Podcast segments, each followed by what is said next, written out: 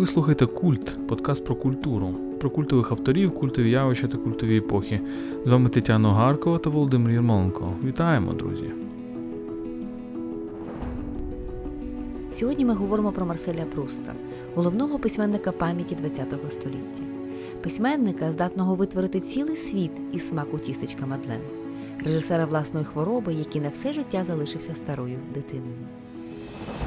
Марсель Пруст жив в Парижі наприкінці 19-го, початку 20-го століття. Написав сім томів роману у пошуках втраченого часу.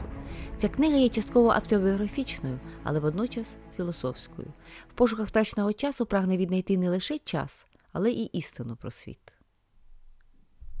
Адже Марсель Пруст е, творець одного з найвідоміших таких меморіальних епосів, можна сказати, ХХ століття, який називається У пошуках втраченого часу. Сім томів стається, так. Е, дуже велика, дуже, дуже велика, дуже велика книга, дуже велика за обсягом. Чому його цікаво сьогодні читати досі, Таню? Мені видається, що Пруст це є письменник, якого неможливо прочитати, скажімо, там 10 сторінок чи прочитати одну книгу. Його треба розуміти е, повністю, треба знати весь його текст, і це текст, який або промовляє до людини, або залишає її абсолютно байдужою. Скажімо, якщо взяти його сучасників, то дуже чітко вони поділилися на дві групи. Одні казали, що це є е, надзвичайно нудний письменник, е, скажімо, Жак Рів'єр, який очолював найпрестижніший часопис Новельговий Францез, називав його режисером власної хвороби і е, маленьким хлопчиком, який так і не сміг е, зміг подорослішати, назвав його старою дитиною. Тобто це є е, дитина, яка е, почала старіти, але яка так і не стала дорослою, тобто не пройшла всі ці ініціації і не отримала контроль над власним життям. Але водночас, що дуже цікаво з Прустом, якщо ми подивимося, що фактично. Мені видається, що жодного іншого письменника, ну принаймні доби модернізму, а ми говоримо про початок ХХ століття, його з таким захватом не читали би філософи.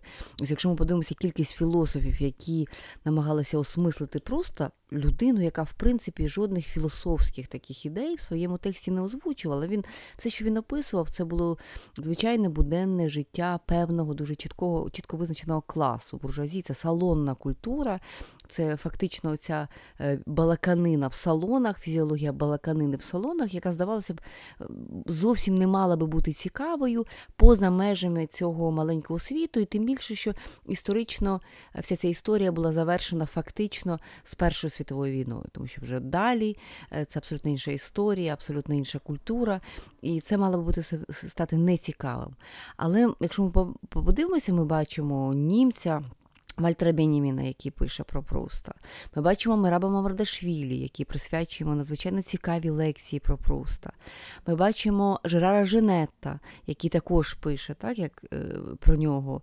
І також Жиля Дельоза, який свого часу захопився Берксоном, і, власне, через Берксона прийшов до теми Пруста. І абсолютно різні підходи, різні тлумачення, але що об'єднує фактично усіх філософів, і це відповідь на твоє запитання, в тому, як вони прочитують Пруста. Усі вони говорять про те, що Пруст це теми екзистенційні, це теми життєві, це теми, які цікаві будь-якій людині е, вчора, сьогодні, можливо, завтра. Тому читати Пруста це така моя метафора, це з таким збільшуваним склом дивитися всередину себе, читати себе за допомогою Пруста. От, можливо, якщо коротко, то в цьому полягає основний користь від Пруста. Ну, в наші часи кліпового мислення, коли говорять там про те, що треба знімати ролики, відеоролики на 10 секунд, на 15 секунд, звичайно, це великий челендж прочитати там хоча б один том твору у пошуках втраченого часу, а тим більше сім томів.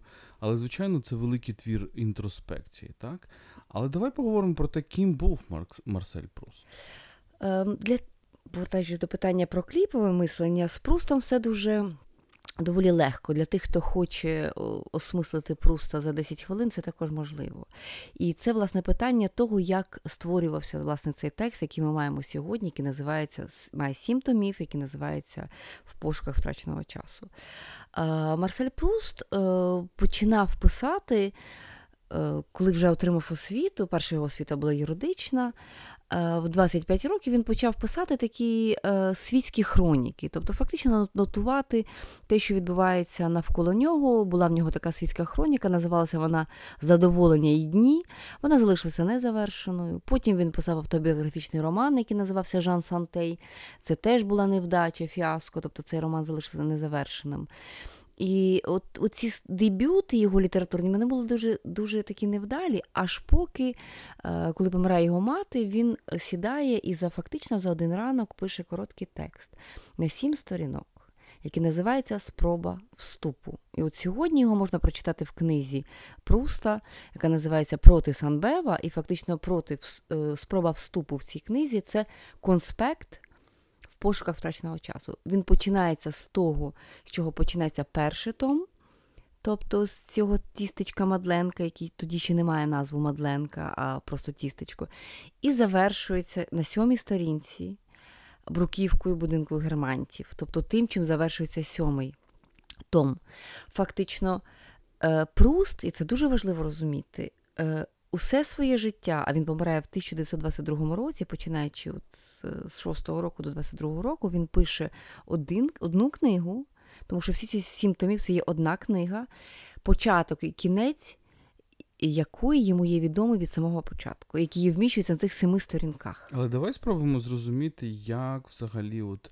От зрозуміти цей космос в пошуках втраченого часу. Це у, у Данте є блискуча метафора Данте, так, творця божественної комедії, це ще яке 13 століття, так, метафора раю. Що таке рай? Це як троянда, в якому дуже концентровано міститься якісь, якісь, якась мудрість, якісь щастя, але воно може розпускатися, так, як троянда.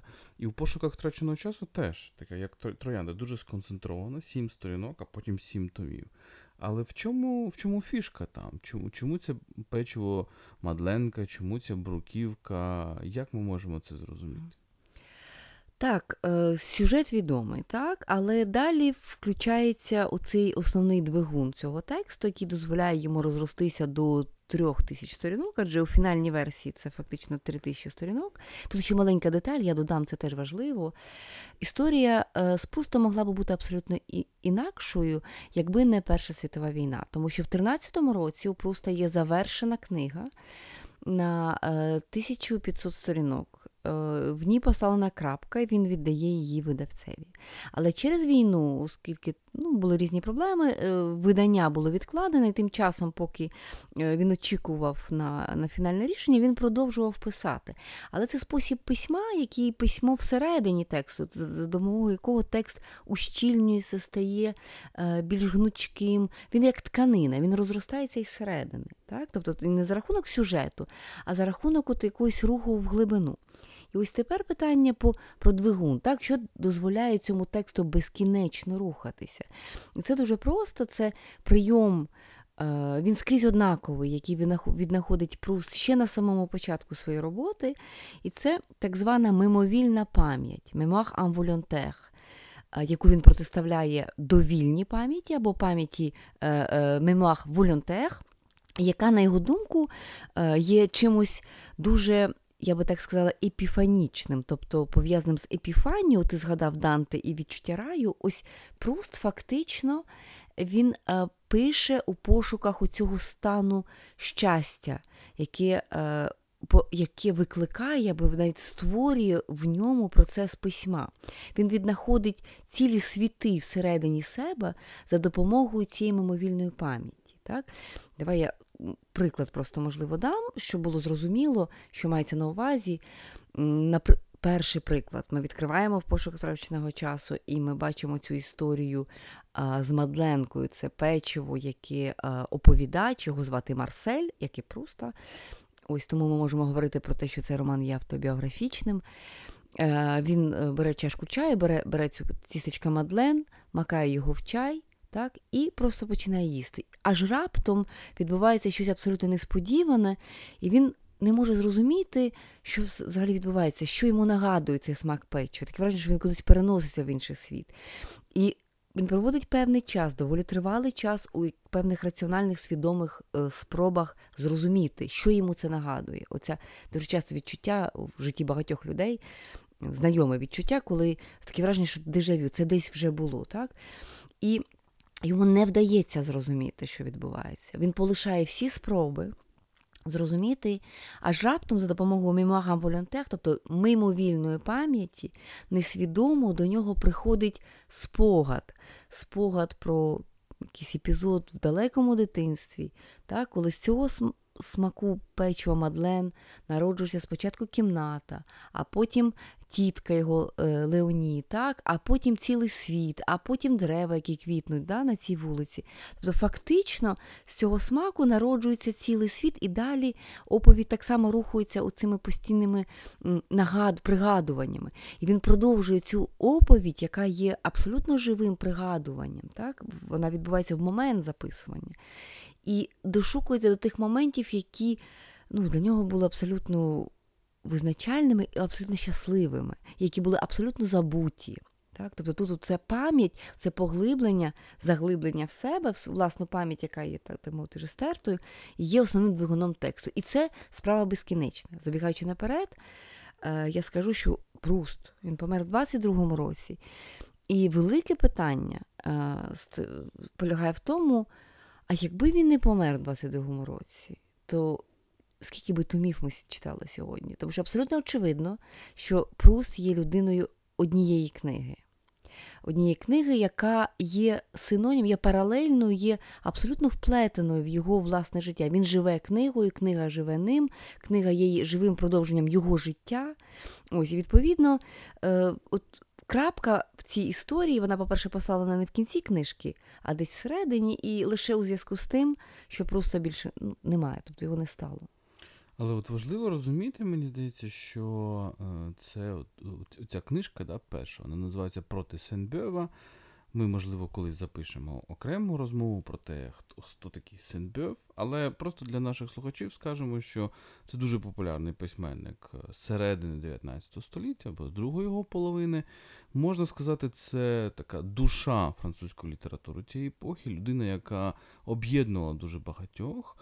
І е, стиль е, стиль Сенбьова це скоріше те, що ми б назвали сьогодні сторітелінгом. Та? Тобто це такі короткі історії про життя, передусім про життя цієї французької богеми. Насправді дуже цікаво зараз читати їх. так? Тобто Це це, такий це такий підхід, я би сказав, таких легких, хороших, поверхневих, я не хочу сказати поверхових, поверхневих історій. Це ковзання по поверхні. А Пруст це. Е, це бурільщик, так? це це, це буріння пам'яті, так? це заглиблення дуже глибоке, з якоїсь маленької, маленького образу, дуже глибоке. Тобто це скоріше вертикальна робота, а не горизонтальна. Це антиповерхня. Так? І і оце мені здається дуже цікаво. І інший якийсь образ такий, так, що це оця мадлинка, це як нібито маленька доміношечка, так, яку яка падає, і раптом вона запускає величезний, величезний оцей, цю країну так, доміно цих маленьких маленьких якихось елементів, і ти розумієш, що їх мільйони. І так, можливо, працює наша пам'ять. Одне пригадування зачіпається за інше, за інше, за інше, за інше. І просто треба згадати ту епоху. Насправді це було дуже популярно. так? Згадаємо Фройда, згадаємо того самого Анрі Берксона, у якого з Прустом певні паралелі. Так? Тобто це була епоха такого буріння проти цієї поверхневості. Так, Так я е, дійсно абсолютно правильну, е, влучну тему ти, ти, ти зачепив, Санбев. Ми маємо розуміти, що е, Санбев помер за 50 років, за півстоліття до того як Пруст починає писати текст, оце спроба вступу, і писати книгу проти Санбева. І поки він не поставить крапку в тексті е, проти Санбева, він не почне писати в пошуках втачного часу. І питання, яке варто собі задати, а чому е, Прусту було так потрібно звести рахунки з якимось давно померлим е, письменником, людиною абсолютно попередньої епохи, яким чином він його дратував і так далі. Санбев це дійсно абсолютно погоджуся з тобою. Це людина монументальна. Це людина, яка написала 13 томів козрі длянді. Козрі длянді це балаканина по понеділках. Тобто це є такі замальовки його зустрічі з різними з різною богемою, стосовкою, як ми сьогодні би сказали, з відомими людьми свого часу. І, власне, його салонні, так, і тут є перегок з прустом, балаканина, значить, з відомими письменниками, митцями свого часу. Далі він пише ще 15 томів новель козрі длянді, тобто нові, нова балаканина по понеділках. Тобто разом 28 томів такого. Так? І там він е, застосовує так званий біографічний метод. Тобто для нього е, людина в салоні, людина е, етикету, людина, як вона себе поводить е, в світі, та, світська людина, вона є тотожньою людині творцю, людині письменнику. І, наприклад, е, в нього є там різні есеї, є, наприклад, е, його зустрічі з Бодлером, де він розказує про Бодлера, і це дуже обурює Пруста. Е, він говорить, що ну, Бодлер це був дуже дуже славний хлопець, от реально дуже хороший, добрий хлопець, але його вірші не дуже цікаві. Так? І ось Пруст що його дуже обурює. Так? Його обурює сама ідея про те, що наша біографія, що наша творчість є тотожньою нашій біографії. Це, до речі, сьогодні дуже цікава тема. Так? Говорити, наскільки ці речі взаємопов'язані, адже те, що ми бачимо в ХХ столітті, це навпаки спроба, і вона це починається з пруста і продовжується до певного екстремуму, спроба вбити автора і сказати, що його текст і його життя це є абсолютно дві різні планети і не мають жодного зв'язку. Так ось Пруст знову ж таки, в цьому тексті про Бодлера, в нього в його книжці теж е, проти Салбева є розділ про Бодлера, він е, застосовує дуже хорошу метафору, яка, на його думку, пояснює цей взаємозв'язок поміж життям письменника і його творчістю. Він каже, що кожен письменник або поет він е, от, має додаткове небо його генія. Так? І оце додаткове небо це є додаткова така річ до його власного життя. Тому зводити е, творчість до біографії це є принципово хибно. І ось для Пруста Отакі рахунки, звести рахунки з Санбе вам було абсолютно потрібно, тому що ось ми ще не почали говорити про життя самого Марселя Пруста, але його життя, скажімо відверто, воно не було ані е, авантюрним, ані цікавим, ані насиченим подіями, ані будь, ну, з будь-якої точки зору. Воно було абсолютно банальним життям е, людини тієї епохи, але не банальним оповідь про це життя, про це просте життя, робив, власне, його талант, так? тобто його спосіб розказувати, розповідати про це життя. Так? Саме тому от йому було дуже важливо, тому що він уявляв, що Санбев начебто дивиться на нього Марселя Пруста в тому самому салоні. І Марсель Пруст, ми пам'ятаємо, по-перше, е, це людина, яка з дуже раннього віку дуже сильно хворіла. Так? Оця астма, так, яка його прослідувала. По-друге, він дуже сильно відчував свою інакшість і таку навіть екзотичність, тому що він був євреєм, а це часи. В ті часи у Франції це теж була певна певна ставлення, тому що нагадаю нашим слухачам, це були ті часи, коли дуже голосно прозвучала справа Дрейфуса, коли е, оцього Дрейфуса, який був євреєм, засудили у зраді. І це було фактично він, він був невинний, його звинуватили на основі фактично його е, національності, скажімо так. Да? І третя така складність Пруста, яку він прагнув приховати, це була його гомосексуальність так, яка також була такою стигмою, такою якоюсь, яка його маргіналізувала в тому суспільстві. Тому його життя так, було не не то, він все.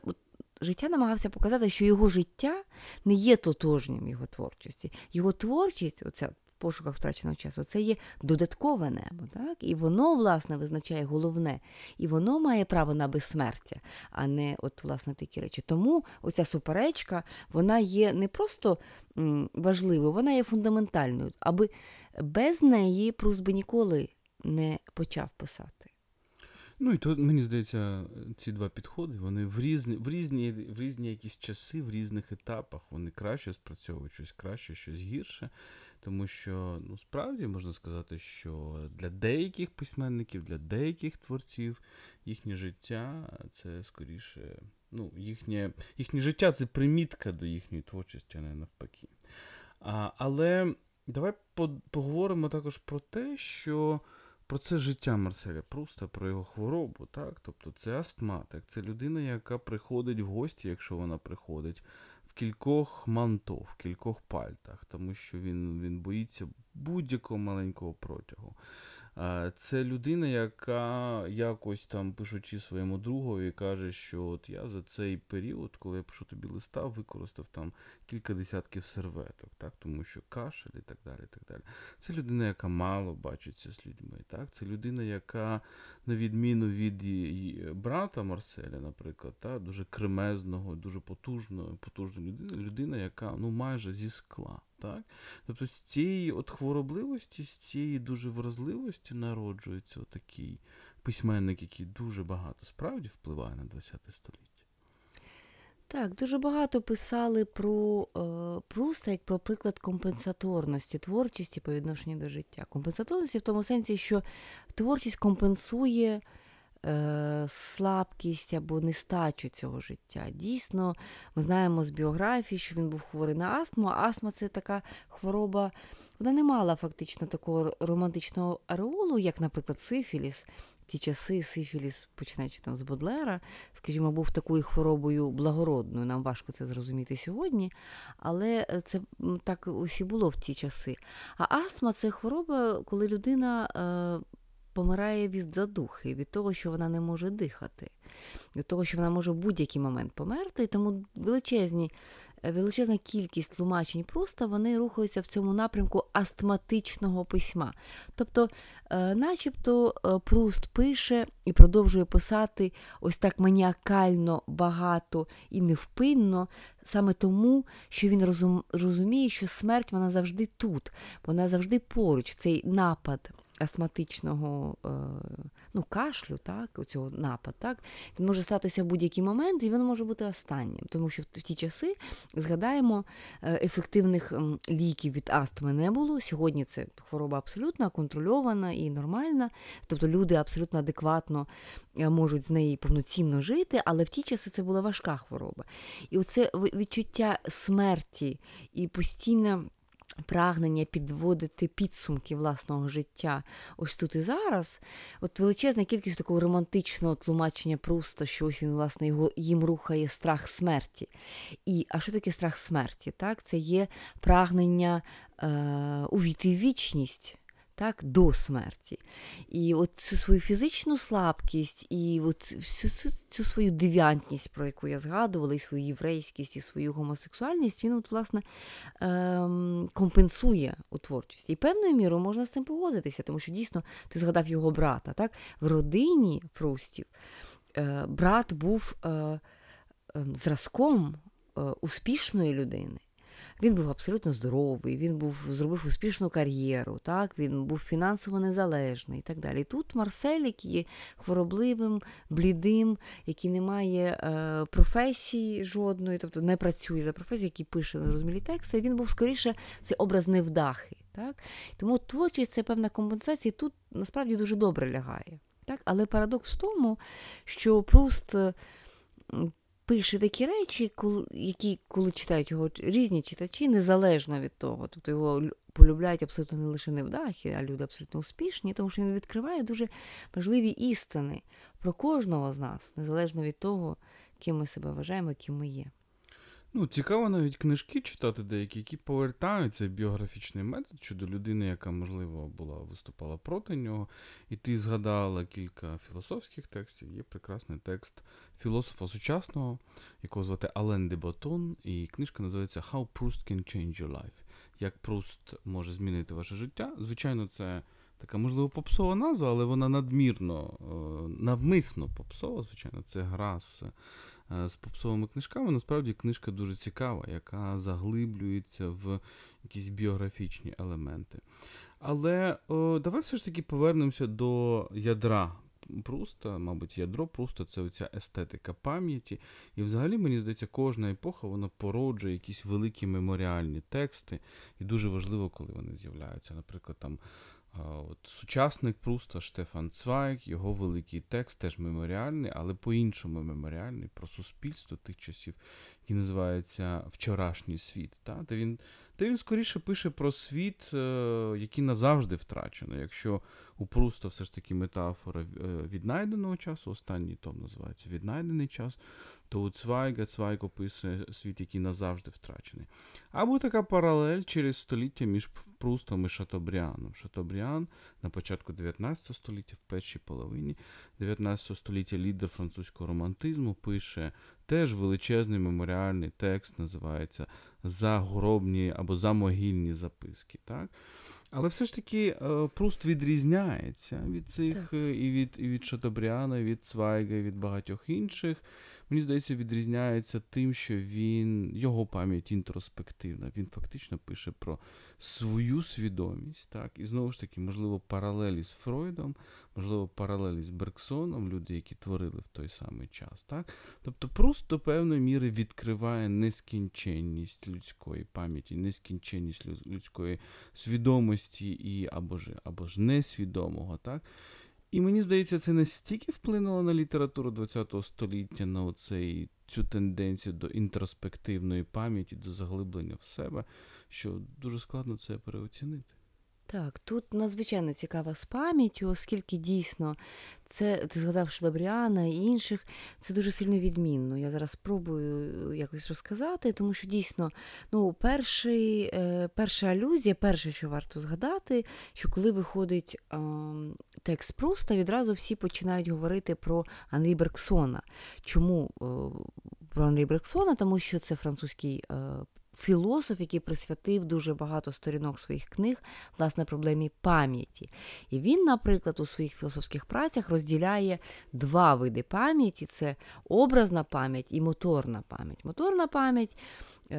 Якщо пояснити просто, це пам'ять нашого тіла. І коли ми заходимо, скажімо, в нашу квартиру, відкриваємо двері ключами, ми не думаємо про те, як це зробити, тому що наше тіло пам'ятає, де розташований е, кнопка ліфта, де розташовані двері. Тобто це тіло, яке е, існує поза нашою свідомістю. Натомість образна і у Брексона таке ставлення до цієї пам'яті, як до, ну, скажімо так, нижчого виду пам'яті, простого, який можна пояснити, тому що ця тип пам'яті, він, скажімо, властивий, характерний для тварин також. Тоді як образна пам'ять, про яку пише Берксон, Берксон взагалі переконаний був в тому, що наша пам'ять вона функціонує як палімсест, тобто нові якісь шари вони нашаровуються на попередній, і в такий спосіб вони стирають дещо те, що було під ним. Відповідно, е, ось такі е, ми не все пам'ятаємо, але. Але Берксон був переконаний, що певними зусиллями ми можемо відновити все, що ми коли будь-коли бачили, відчували, переживали і так далі. Тобто існує оця віртуальна, ну ми сьогодні би так сказали, віртуальна е, такий жорсткий диск, скажімо, десь у нас в нашому мозку, в якому насправді зберігається все. Так ось Пруст, який, до речі, був пов'язаний з Берксоном, в тому числі і родинними стосунками, ось у Пруста концепція пам'яті абсолютно інша. Чому? Він пише про, він багато говорить про цю мимовільну і довільну пам'ять, але у нього принципова відмінність від Берксона полягає в тому, і драма полягає в тому, що насправді так, пам'ять це полімсест, але більшість із того, що ми пам'ятаємо, це безнадійно втрачене і забуте. І саме цим можна пояснити оцю фантастичну ейфорію фантастичне почуття щастя, коли нам вдається врятувати із небуття якісь фрагменти і з них відтворити оці минулі світи, світи, яких вже немає. І в цьому насправді основна. Е, основний двигун, основна емоція і основна оця пружина у цій пам'яті. Він він не просто пригадує щось, що можна пригадати, він фактично рятує від небуття речі, які є приреченими на те, щоб ніколи не винирнути, так мовити, на поріг нашої свідомості. І саме тому, от, власне, ця епіфанія, так, оце абсолютно розчинення в цьому моменті. Пригадування і як блискавка, це розуміння, що це означає, і така фанатична, таке фанатичне бажання описати що там було і чому ця Мадленка, печиво, так це так важливо, тому що йому вдалося врятувати від смерті, тобто від, від небуття, цілий світ. Так? І в цьому драма. В цьому його драма, і в цьому от, його індивідуальна пам'ять, вона це це палімсест, але це е, такі острівки врятованого серед океану втраченого, втраченого назавжди. І це втраченого е, раю, можна сказати. Так? І це людина, яка пливе в цьому морі, йому вдається час від часу знайти щось надзвичайно важливе. Це дуже цікаво і важливо, мені здається, взагалі екзистенційно для кожного з нас, так? Е, розуміти, що для нас важливе. Для нас важливе згадувати, пригадувати чи забувати. Тому що можна сказати, що нас рятує те, що ми забуваємо. Забуваємо травматичний досвід, забуваємо якісь страхи, які були в минулому і так далі. Е, Сучасник Пруста, його молодший сучасник, якого ти вже згадала, Вальтер Бенімін, який просто присвячує кілька текстів.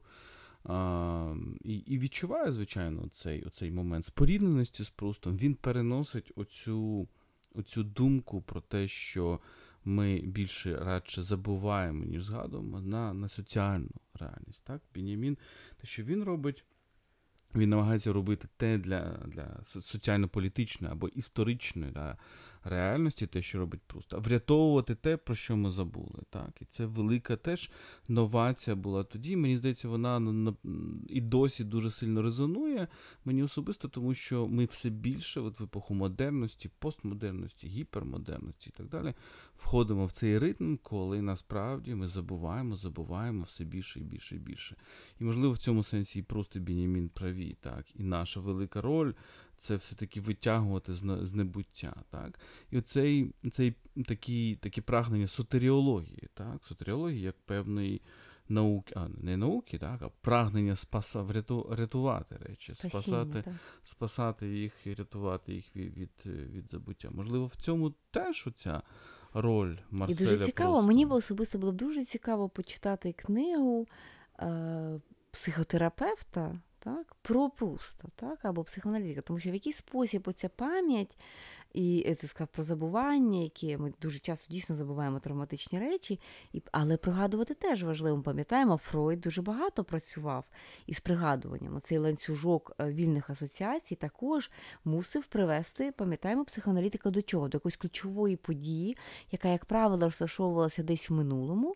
Так, відповідно, показати пацієнту зв'язок його сьогоднішнього неврозу із подією в далекому минулому, переважно в дитинстві, і в такий спосіб перегорнути ситуацію і, можливо, принести йому зцілення. Але у Пруста тут дуже важлива відмінність. Так? Вони дійсно сучасники, Фройд і Пруст. Але Фройд він прагне е, терапії, він прагне е, повернення балансу, повернення само. Ем, над собою, повернення людині психічного здоров'я в найпростішому сенсі цього слова. Тоді як Пруста цікавлять ці спогади не не стільки з точки зору терапії, скільки з точки зору відчуття цього ну, фактично катарсису, від розуміння зв'язків поміж часами. І тут ще одна така дуже важлива річ, яка є у Пруста. Про це пише Женет. Е, він називає її сюрімпресіонізмом. Що це значить? І це дуже фундаментальна річ, я про це хочу сказати два слова. Ми знаємо, що такий імпресіонізм там, в живописі, ми знаємо, що це коли художник зображає не речі, а скоріше свої враження від них. Так? Це йде там від символізму ще. Тобто не об'єктивний світ, а наші враження, суб'єктивні враження. Так? Світло, як світло, тінь і так далі. А от сюрімпресіонізм це оця властивість тексту Пруста накладати одну реальність на іншу і бачити, начебто, її багатопланово. Е, є дуже такий е, хрестоматійний е, приклад, коли він описує обличчя Альбертини, якщо я не помиляюся, і це насправді не одне обличчя, а крізь нього проступають 10 різних облич. Або, наприклад, він їде на море а дивиться на море, фактично описує, бачить гори, тобто сюрімпресіонізм, накладання одного на інше. І це у випадку Пруста абсолютно не є якимось довільним там капризом е, або там експериментом. Абсолютно. Власне, цим сюрімпресіонізмом він прагне показати, що поміж цими віддаленими речами насправді існує глибинний я би сказала, онтологічний зв'язок, буттєвий зв'язок поміж речами, які нам здаються відокремленими, окремішними і різними. Так само, як оце печиво Мадленка в чаї сьогодні, воно має, воно не просто нагадує, воно має такий онтологічний зв'язок із тією Мадленкою, яка була тоді, в дитинстві. Так? Тобто, насправді, Пруст. В тому сенсі він його дуже часто називають письменником-модерністом, але в цьому сенсі він є абсолютно антисучасним. Ми пам'ятаємо, вже в 20-х роках в моду входять сюрреалісти, які говорять про те, що світ є розірваним, е, фрагментарним, що е, естетичний ефект виникає через поєднання непоєднуваного і і так далі. і так далі. Пруст прагне зіткати оцю тканину світу, яка би його об'єднувала в одне ціле. І він реально фанатично вірить в те, е, що все в світі є поєднаним. Є відома його фраза. Він в якійсь полеміці каже: Я шукав великі закони, а мене звинувачили в тому, що я занурююся в деталі. Тобто те, що він шукав, це великі закони єдності світу. В цьому сенсі він є антимодерним, антисучасним. Тобто це не кліпова естетика, це естетика, яка прагне показати, що все є взаємопов'язаним. І вона є певною мірою навіть архаїчною якоюсь. Ну, так, можна сказати. Хоча я не я не дуже люблю так, ці поняття архаїчності. Це постійний цикл. Ми йдемо в деталі або ми йдемо в цілісність. так, І мені здається, великий так, геній. Хто такий геній? Це людина, яка може бачити і те і інше. Це і мікроскоп, через мікроскоп дивитися на реальність, і через телескоп. І мені здається, таким є Данте, таким є Гьоте, таким є Пруст, таким є. Таким є Монтень, таким є багато багато інших е, інших людей. І, Ну і до речі, ти згадала про цей е, оце поєднання, так, можливо, там, оце бачення подібності. Знову Вальтер Бенямін з його поняттям нечуттєвих подібностей, тобто ці подібності, які ми не бачимо своїми нібито очима, але вони існують. Але от навіть у сюрреалістів все ж таки це є. Я згадую про ці картини. Е, Сальвадора Далі, його знаменитий параноїдально-критичний метод, коли ми бачимо а, нібито лебедів, або ми бачимо там слонів, але потім, приглядаючись, це насправді виявляється лебеді або навпаки. Так? Mm. Тобто один об'єкт, який раптом малюється так, я не знаю, як далі це робив, але це абсолютно геніально.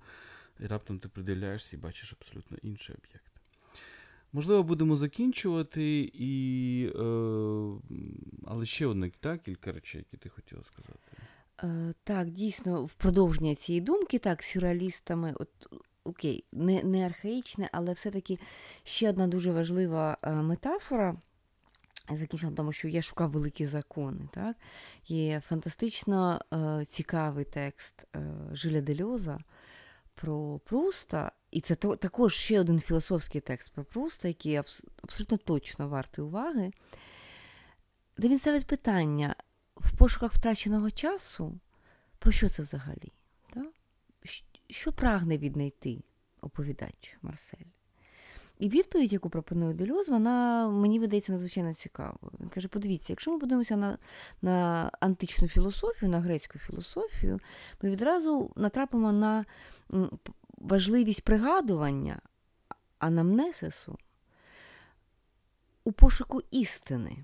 Так? І у Пруста великою мірою оце пригадування це не просто про те, щоб згадати якісь свої персональні переживання, а це про те, щоб віднайти істину. Так? Оце процес пригадування це фактично пошук істини. Саме цьому він присвячує своє життя. І якому, якою є ця істина?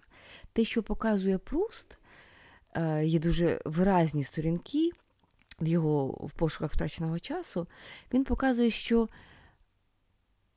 ми ніколи не шукаємо істину, попри те, що існує філософський консенсус, тому що це є наша добра воля.